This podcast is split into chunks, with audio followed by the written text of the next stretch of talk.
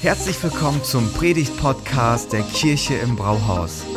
Wir als Kirche lieben das Leben und wir hoffen, dass dich diese Predigt dazu inspiriert, dein bestes Leben zu leben. Viel Spaß beim Zuhören.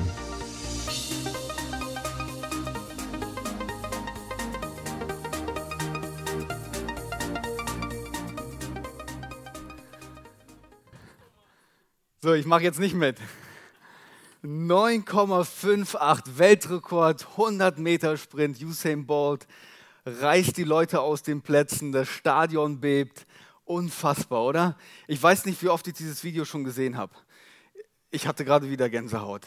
Und jedes Mal voller Spannung. Ich weiß, wie es ausgeht und trotzdem fieber ich mit. Und wir sind ja gerade, wie Lothar das schon gesagt hat, in der Themenreihe unterwegs. Move, bleib in Bewegung. Und in dieser Themenreihe schauen wir uns verschiedene Arten von Bewegung an. Und zwar von Leuten, die auf einer unterschiedlichen Art und Weise laufen.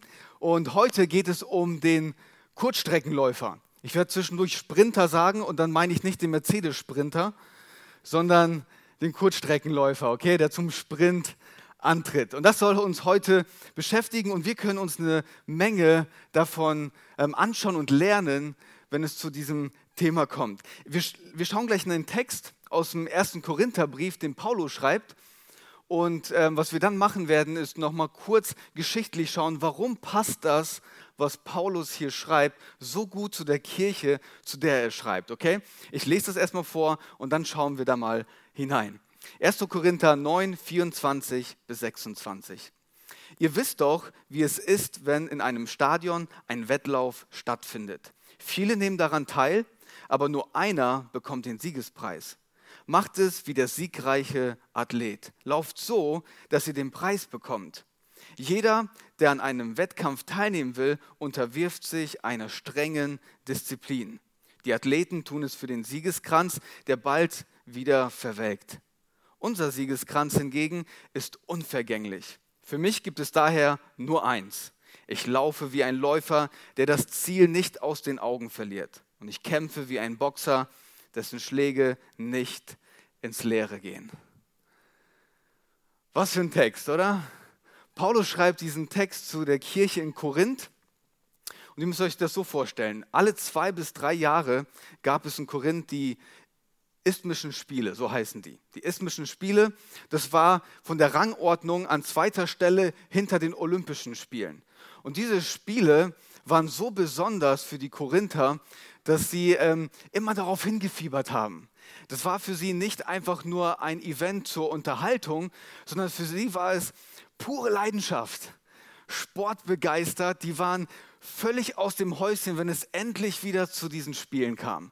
Und dann gab es eine Disziplin, auf die haben alle gewartet das Rennen über knapp 200 Meter. Alle waren gespannt, wird der Läufer aus meiner Stadt dieses Rennen gewinnen oder nicht. Und alle haben sich darauf gefreut. Jetzt müsst ihr euch Folgendes vorstellen. Als Paulus diese, diesen Vergleich bringt, ist sofort Kopfkino bei den Leuten aus Korinth. Die fühlen sich direkt ins Stadion versetzt. Der Kurzstreckenläufer, der antritt, Anfeuerungsrufe, ins Ziel reinkommen, dann endlich die Siegerehrung. Und die Leute waren mittendrin und dann übertragen auf, ihre, auf ihr Leben und ihre Freundschaft mit Jesus. Hey, was glaubt ihr, wie viel Energie sie daraus ziehen konnten und wie viele Punkte sie davon lernen konnten, als Paulus dieses Bild hier bringt? Das mal der Kontext. Und wir wollen uns heute auch das Thema anschauen und gucken, welche drei Punkte können wir für uns nehmen, dass wir in unserem Leben und unserer Freundschaft mit Jesus so in Bewegung bleiben, dass wir richtig viel daraus ziehen können. Jetzt ähm, Bevor ich diese drei Punkte bringe, ist eine Sache wichtig zu verstehen. Was Paulus hier macht, ist einen Vergleich bringen. Beim Vergleich ist es immer so, ähm, es hat richtig starke und gute Punkte und gleichzeitig kann man diese, äh, man kann diese starken Punkte ganz leicht übersetzen auf das Leben, aber gleichzeitig ist so ein Vergleich immer auch mit ein paar Schwächen unterwegs, ähm, die man nicht einfach übersetzen kann. Paulus sagt hier zum Beispiel, es ist ein Sprint, es gibt viele Leute, die antreten, aber nur einer gewinnt okay, die Kirche im Brauhaus, wir treten zusammen an. Aber Entschuldigung, Leute, ich bin viel zu schnell für euch. Ich bin der Einzige, der in den Himmel kommt. So könnte man natürlich jetzt denken, aber das ist nicht der Gedanke, mit dem Paulus hier unterwegs ist. Wir müssen verstehen, es ist ein Vergleich und die guten Punkte, die wir übertragen können, auf die sollten wir uns fokussieren. Und was will Paulus uns sagen? Das Leben ist kein Sprint, sondern was er sagen will, ist, dass wir unser Leben und unsere Freundschaft mit Jesus gestalten wie ein Kurzstreckenläufer. Da ist der Sprint ein Teil davon, aber viel mehr. Das heißt, wir sind unterwegs mit der Einstellung eines Kurzstreckenläufers.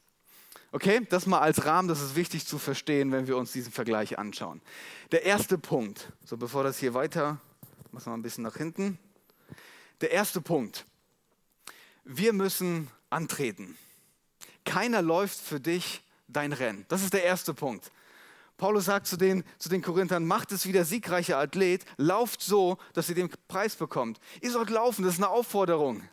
Antreten, keiner läuft für dich dein Rennen. Was er macht, ist, er holt die Leute von den Zuschauerringen runter und sagt, ihr habt jetzt quasi gedacht, ihr seid im Stadion, aber nee, nee, der Punkt ist ein anderer. Ihr müsst runterkommen, ihr müsst selber an den Start gehen. Wisst ihr, die Freundschaft mit Jesus oder auch ganz allgemein dein Leben kannst du auf zwei Arten und Weisen gestalten. Das erste ist als Zuschauer. Und als Zuschauer, ich übertrage das jetzt mal ähm, auf die Leute, die sagen, ich habe eine Freundschaft mit Jesus, ich bin ein Christ, ich gehe in die Kirche. Ähm, das ist mal der Vergleich. Du kommst Sonntag für Sonntag in die Kirche und du findest das richtig gut, was hier passiert. Du kommst rein und denkst dir so, boah, das Welcome-Team, das hat mich richtig gut begrüßt. Boah, klasse. Ich finde das richtig toll. Dann kommst du hier rein, dann geht die Musik los, Thorsten mit seinem Solo an der E-Gitarre und du denkst dir so, boah, klasse, das ist richtig gut. Du feuerst sie an, bist ein Zuschauer und dann gehst du nach Hause. Vielleicht denkst du in, unter der Woche über die Predigt nach, ob sie gut war oder nicht so gut. Müsst ihr ja entscheiden. Aber im Grunde bleibst du auf den Rängen sitzen und nimmst das Leben nicht in die Hand und gestaltest es nicht, und nimmst nicht, übernimmst nicht Verantwortung. Wenn du es überträgst auf dein Leben, dann weiß ich nicht, vielleicht ist der Sonntag für dich ein Highlight, vielleicht auch der Freitag, dann lebst du von Freitag zu Freitag, dann lebst du von Sonntag zu Sonntag und wartest nur darauf, wann ist endlich wieder Wochenende. Als Zuschauer sein Leben zu gestalten bedeutet passiv zu sein und konsumieren von den Leuten, die aktiv ihr Leben gestalten. Und Paulus sagt, hey Freunde, das geht anders. Es geht anders. Runterkommen von den Rängen, Verantwortung übernehmen, antreten und das Rennen selber laufen. Es läuft keiner für dich. Was könnte man stattdessen machen?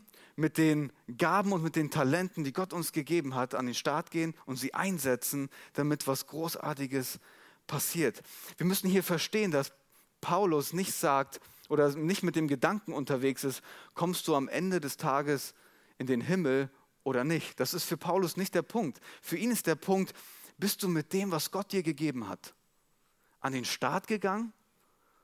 Setzt du die Talente, die er dir gegeben hat, in deiner Familie ein, auf deinem Arbeitsplatz, auf deinem Arbeitsplatz, dass sich dein Arbeitsplatz entwickelt, in der Kirche, die du dein Zuhause nennst, dass sie aufblühen kann und ihre Bestimmung leben kann, indem du dich einbringst?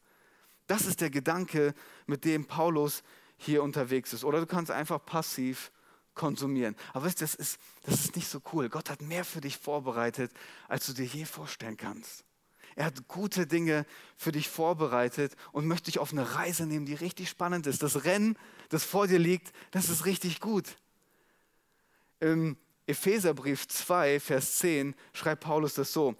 Denn was wir sind, ist Gottes Werk. Er hat uns durch Jesus Christus dazu geschaffen, das zu tun, was gut und richtig ist. Gott hat alles, was wir tun sollen, vorbereitet es ist alles vorbereitet. Das sagen wir auch immer ganz oft, wenn wir im Gespräch sind. Gott hat Gutes vorbereitet. Das ist richtig klasse.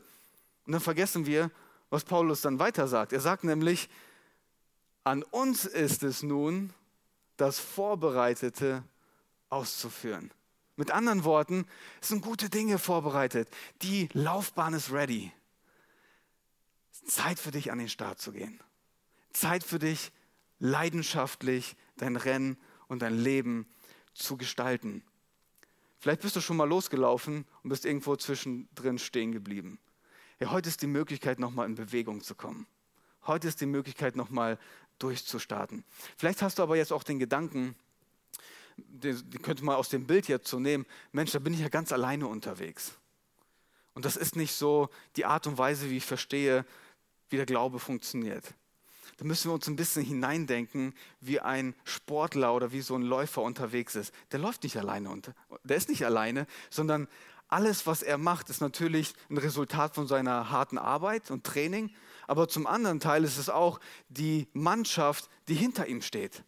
Trainer, Physios, Ernährungsberater, Freunde, Familie. Und du könntest das weiterführen. Ganz viele Leute, die hinter ihm stehen und eigentlich das ermöglichen, was er macht. Und wenn ich darüber nachdenke, stelle ich mir Kirche auch so vor. Jeder von uns geht an den Start und jeder von uns braucht eine Mannschaft, die hinter einem steht, die uns anfeuert, die sagt, hey, wir sind da zusammen drin. Du machst vielleicht gerade das Rennen und wir stehen hinter dir. Du bist vielleicht gerade im Welcome-Team und ich unterstütze dich, obwohl ich gerade nicht im Welcome-Team bin.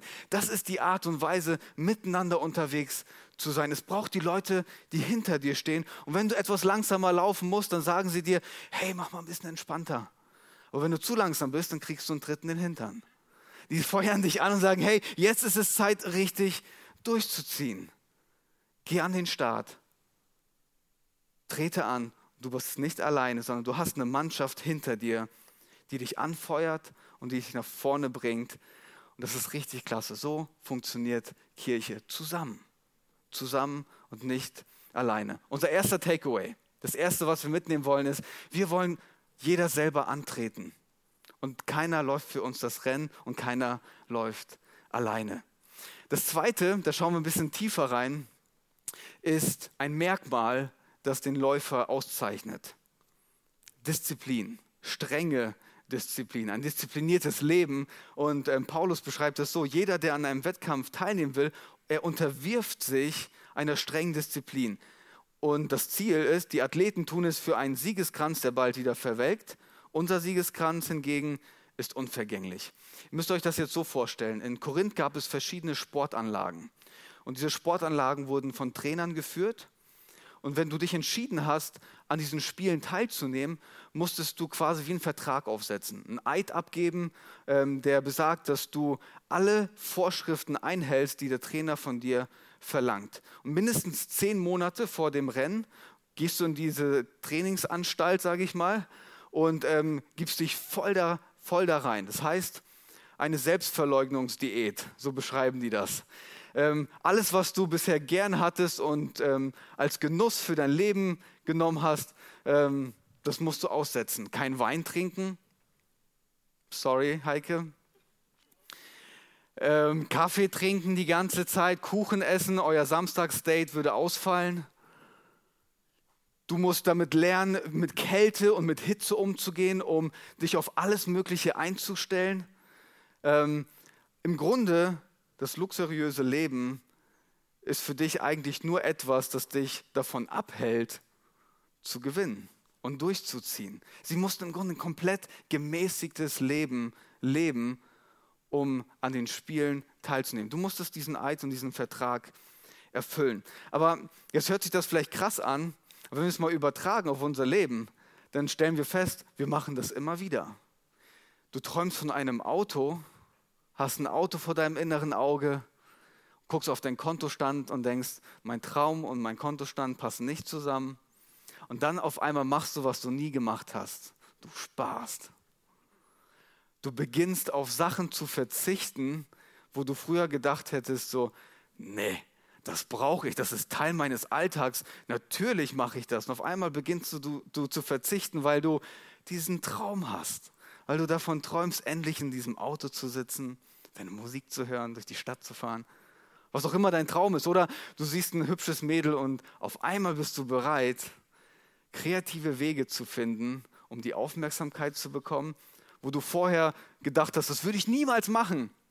Das würde ich niemals machen. Auf einmal bist du bereit, Dinge zu machen, die du vorher nie bereit warst zu tun. Warum? Weil du weißt, am Ende, da wartet was auf mich. Am Ende ist da ein Preis für mich bereit. Und dafür lohnt es sich, so zu leben. Ich kann genau verstehen, was Paulus hier sagt. Als Teenie habe ich ganz viel Leichtathletik gemacht. Und für mich, ich habe euch mal ein Bild mitgebracht, ähm, das ist mein Start, das sind meine Pokale, Ich habe die Pokale der Schatzinsel gegeben, damit sie die gebrauchen können. Ich habe echt lange gebraucht, um mich davon zu trennen. Ähm, weil jetzt wisst ihr auch, warum ähm, das so bedeutsam für mich war als Kind. Ich habe davon geträumt, diese Pokale zu gewinnen. Das hat ganz viel für mich bedeutet. Vor allem die Stadtläufe. Die waren für mich die besten. Warum? Viele Leute, die einen angefeuert haben. Viele Leute, die dabei waren und sich das Rennen angeguckt haben. Und mein Vorteil war, ich war richtig gut. Meine Erfolgschancen, die waren immer richtig, richtig hoch. Das heißt, wenn ich zu so einem Rennen gegangen bin, dann konnte ich damit rechnen, ich gehe als Sieger vom Platz. Und dann bin ich reingestartet und bin durchgelaufen und ich war so fixiert auf diesen Pokal und auf diese Erfolge, dass ich bereit war, mich von einem russischen Trainer trainieren zu lassen. Und für alle, die russische Trainer kennen, wissen, das war kein Spaziergang. Wenn ich das jetzt so reflektiere, würde ich einige seiner Trainingsmethoden hinterfragen. Meine, du machst Berganläufe bis zur Übersäuerung der Muskeln und wenn du denkst, du hast die Trainingseinheit geschafft, kommt noch der Ausdauerlauf hinterher. Wenn du denkst, du bist gerade fertig, jetzt komm, wir gehen zum Auto, es reicht für heute, kommt noch eine Übung hinterher. Aber ich war immer bereit durchzuziehen, weil ich ein Ziel vor Augen hatte. Ich wollte diesen Pokal gewinnen. Ich wollte am Montag in die Schule gehen und den Leuten sagen, was ich am Wochenende gemacht habe und was ich gewonnen habe. Wenn du etwas vor deinem inneren Auge hast, das dich antreibt, dann bist du bereit, auf das zu verzichten, was dir im Moment Glück und Freude macht, um das große Ziel, wovon du eigentlich träumst, zu erreichen. Das ist Disziplin. Du verzichtest jetzt, um später das große Ziel zu erreichen. Und Paulus sagt, hey, auf euch wartet ein viel größerer Preis als so ein Pokal.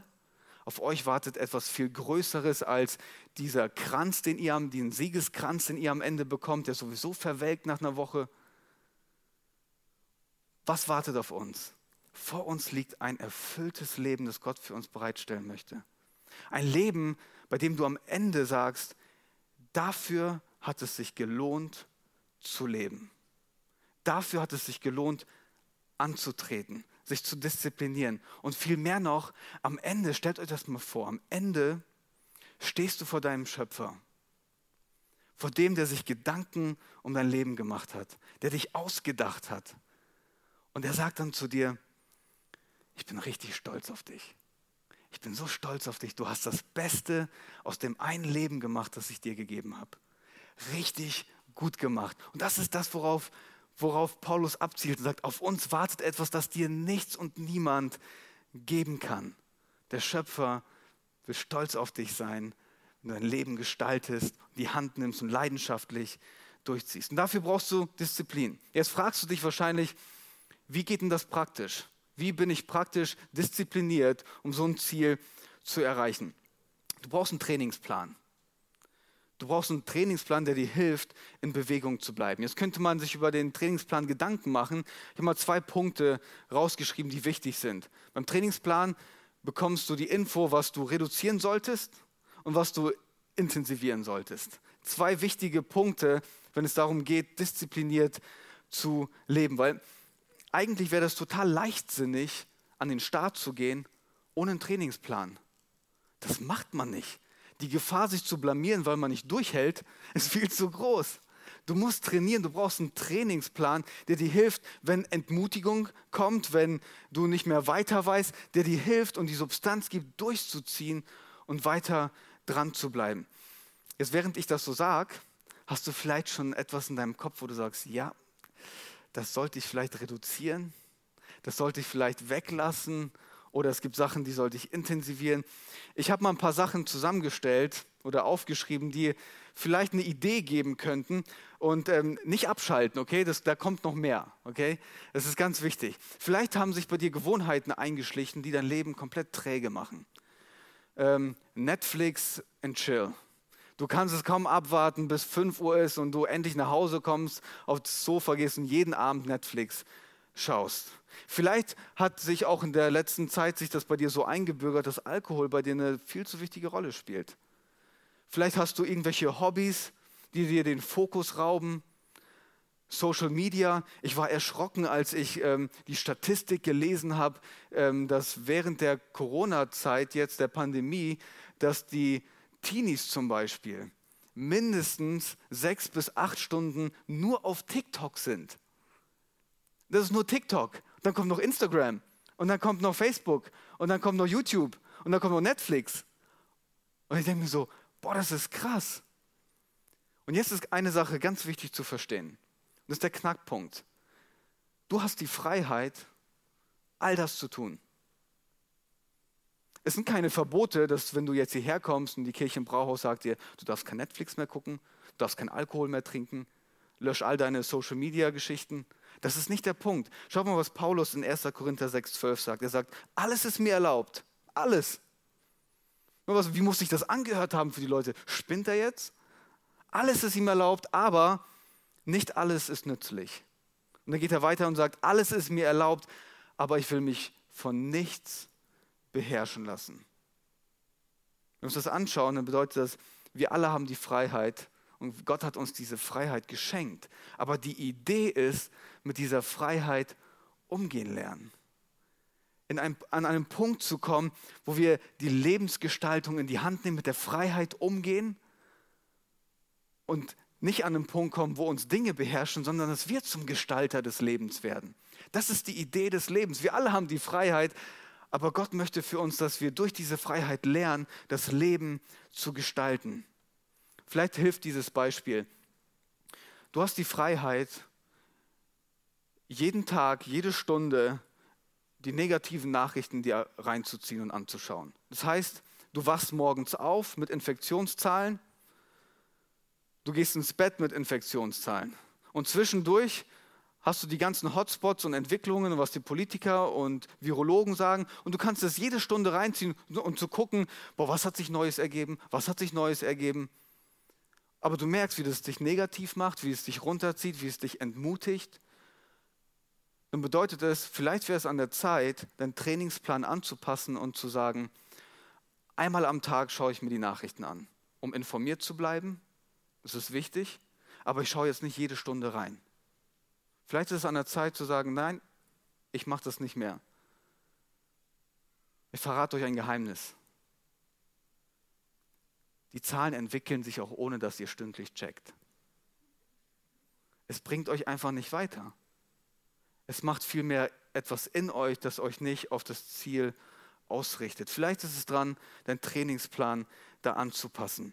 Was könnte man stattdessen intensivieren? Ganz, eine ganz wichtige Disziplin ist der Umgang mit der Bibel. Sich da reinzudenken, Bibelverse zu lesen und zu gucken, hey, wo, wo spricht mich das an? Das ist ein ganz wichtiger Punkt, weil es uns die Kraft gibt, unser Leben zu gestalten. Es ist nicht nur die Kraft, die wir brauchen, sondern auch gleichzeitig unser Ernährungsplan. Jesus sagt, der Mensch lebt nicht vom Brot allein, sondern von jedem Wort, das aus Gottes Mund kommt. Um fit zu sein, brauchst du einen ausgewogenen Ernährungsplan. Und ich weiß, ich kann es euch nicht menschlich erklären. Ich hätte die Worte nicht dafür. Aber wenn du beginnst, in der Bibel zu lesen und dich darüber oder dir darüber Gedanken machst, dann beginnt etwas in dir zu passieren. Probier das mal aus. Du wirst merken, es hat eine Wirkung, die sich entfaltet. Es richtet dich neu aus auf das Ziel. Und es gibt dir am Ende des Tages die Substanz, die du brauchst, um dein Training zu gestalten, dein Rennen zu gestalten, um dein Leben zu gestalten. Du wirst nur herausfinden, ob es funktioniert, wenn du es selber ausprobierst. Wie wäre es, du startest dort rein und machst es ein bisschen intensiver. Was könnte es noch sein? Das Gebet? Oder du sagst, ich gehe aus meiner Komfortzone und mache äh, beim Team mit und investiere mich. Vielleicht auch Zeit, einfach aus der Isolation der letzten Monate rauszukommen. Dich wieder mit Leuten zu verbinden, auszutauschen. Was bewegt dich? Wie können wir gemeinsam unterwegs sein? Natürlich alles im erlaubten Rahmen. Aber nicht alleine unterwegs sein. Vielleicht ist es Zeit, ein paar Anpassungen vorzunehmen. Wie wäre das? Du machst dir diese Woche mal ein paar Gedanken darum. Wie kann ich meinen Trainingsplan anpassen? Was muss ich reduzieren und was sollte ich intensivieren? Jetzt gibt es zu Recht Leute, die mich ein bisschen besser kennen, die dann sagen, so Thomas, ähm, du bist ja ein sehr disziplinierter Typ, das fällt dir richtig leicht, solche Sachen in deinem Alltag zu installieren. Du bist ja trainiert worden von einem russischen Trainer, das hat immer noch seine Wirkung heute. Aber ein Punkt, den wir nicht vergessen dürfen, den wir nicht außer Acht lassen sollten, ist, dass es nicht reicht, einfach nur diszipliniert zu sein, du musst diszipliniert bleiben. Und da helfen Gewohnheiten. Gewohnheiten sind ein richtig guter Schlüssel, um auf dem Weg konstant dran zu bleiben. Ich habe euch einen, einen, Buchvorschlag mitgebracht. Es hat für mich so viel verändert. Ähm, ist ein absoluter Bestseller, die 1%-Methode von James Clear. Und ähm, es ist ein Buch, um dir zu helfen, Gewohnheiten in deinem Leben zu installieren. Es gibt unzählig viele Bücher zu diesem Thema, ähm, aber mich haben sie ganz oft frustriert.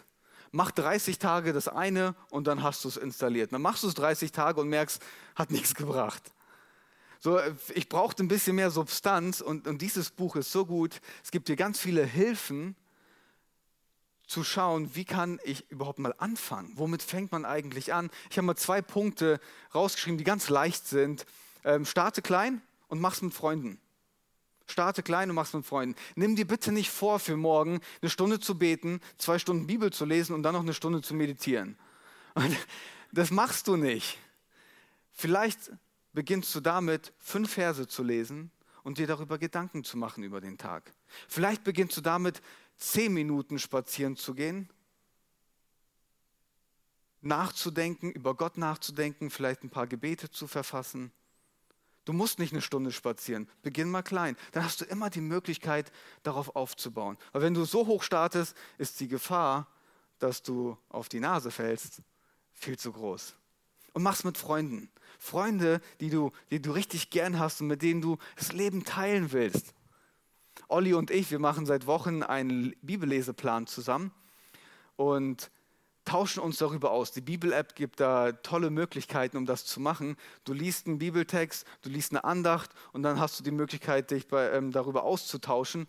Und wir machen das, wir lesen jeden Tag das Gleiche und dann überlegen wir, was ist jetzt unser Action-Step? Was wollen wir umsetzen?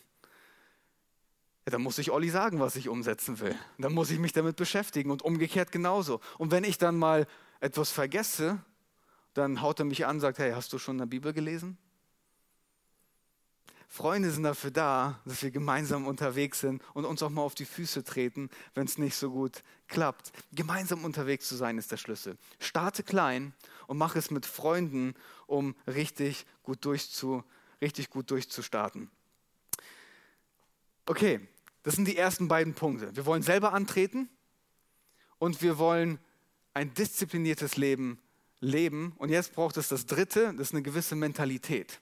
Es ist die Siegermentalität. Okay, Paulus sagt es so, ich laufe wie ein Läufer, der das Ziel nicht aus den Augen verliert.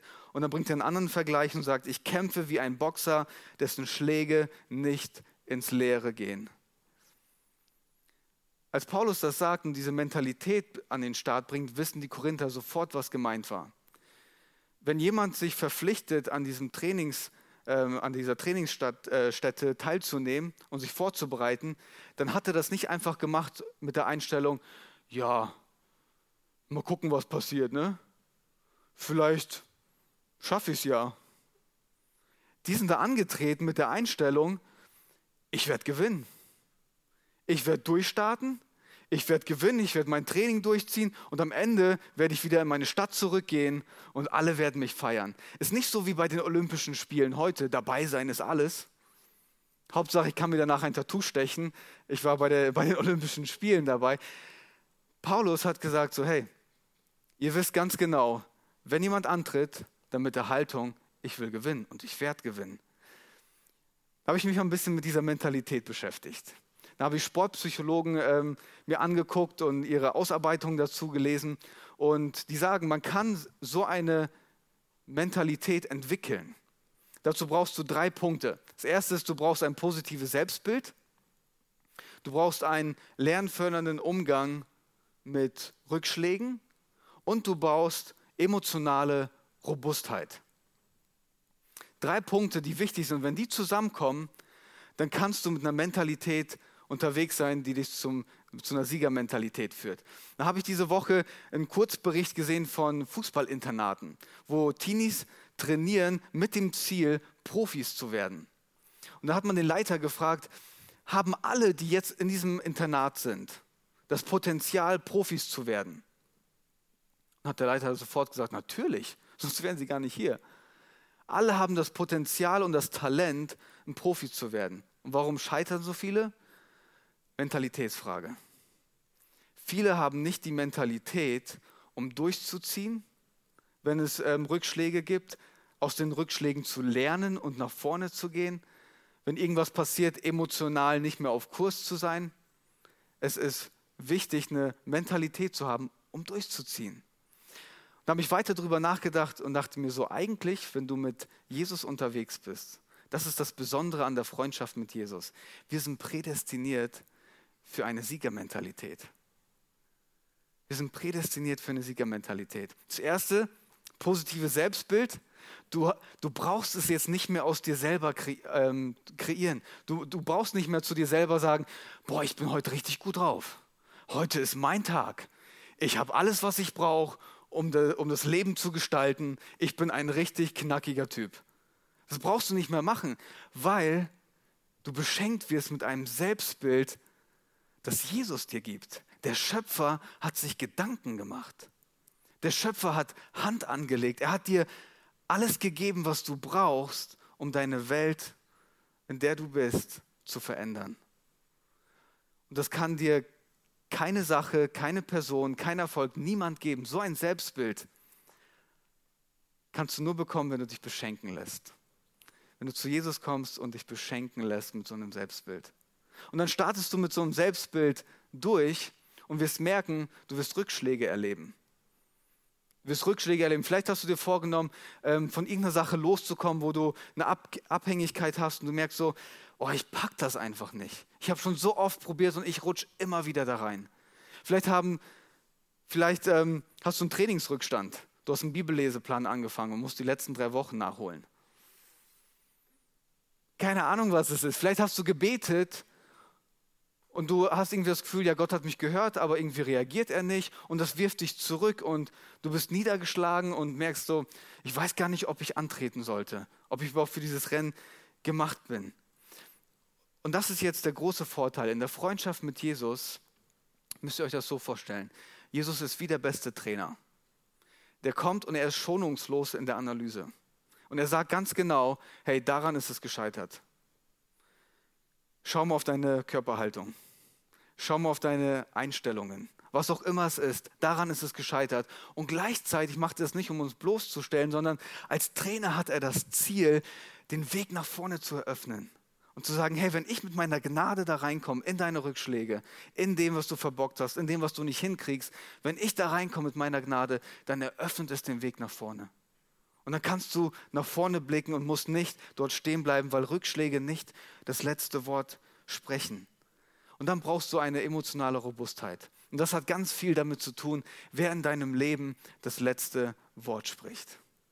Wer in deinem Leben das letzte Wort spricht. Robustheit heißt, man bleibt standhaft und innerlich auf Kurs, ganz egal, was die Umstände sind und ganz egal, was für Veränderungen in deinem Leben passieren. Du bleibst innerlich auf Kurs und bist auf dieses Ziel ausgerichtet. Bei ganz vielen ist es aber andersrum. Da passiert etwas und wir reagieren emotional und es bringt uns voll vom Kurs weg. Die Pandemie endet nie. Jetzt sind wir schon so lange drin. Ich hatte gedacht, bis zum Sommer, spätestens Herbst ist es vorbei. Und jetzt müssen wir den ganzen Winter noch damit leben. Vielleicht hast du dir, vielleicht hast, hast du dir ein paar Worte angehört, die deine Familie zu dir gesprochen hat. Und es sind negative Worte, die dich runterziehen. Und du beginnst zu denken und sagst so, pff, muss wohl stimmen, wenn die das sagen. Und das bringt dich innerlich auf einen anderen Kurs. Und es gibt viele Möglichkeiten, wo du emotional reagierst, die dich nicht mehr auf Kurs halten. Aber das Coole ist, wenn du mit Jesus an den Start gehst, dann bist du ehrlich und echt und sagst, ja, die Pandemie ist ermüdend. Ich habe keinen Bock mehr drauf. Aber wenn Jesus mit im Rennen ist, dann ist das Rennen noch nicht vorbei. Wenn ich nicht mehr laufen kann, dann verspricht er uns, neue Kraft zu geben. Wenn wir mit ihm durchstarten, dann verlieren wir nicht den Fokus, weil wenn ich das selber nicht mehr sehe, und ich verspreche es euch, es gibt ganz viele solcher Momente, da sehe ich das Ziel nicht mehr, dann brauche ich Jesus, der oft Freunde oder andere gebraucht, um mir das Ziel zu zeigen, das ich selber nicht mehr sehe. Und dann ist es auch egal, was deine Familie oder deine Freunde über dich sagen, weil am Ende des Tages zählt, was Jesus über dich sagt und was seine Gedanken für dein Leben sind.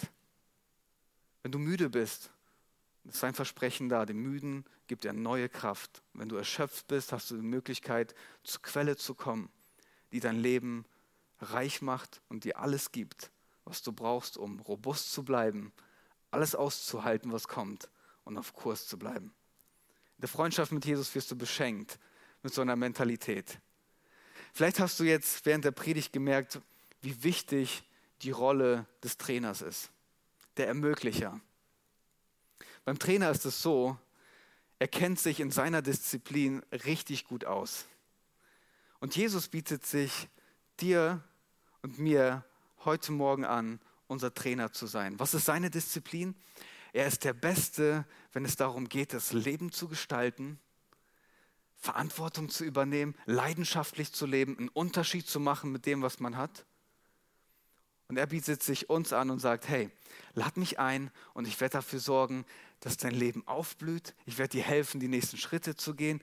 Und am Ende gehen wir beide als Sieger aus dem Stadion.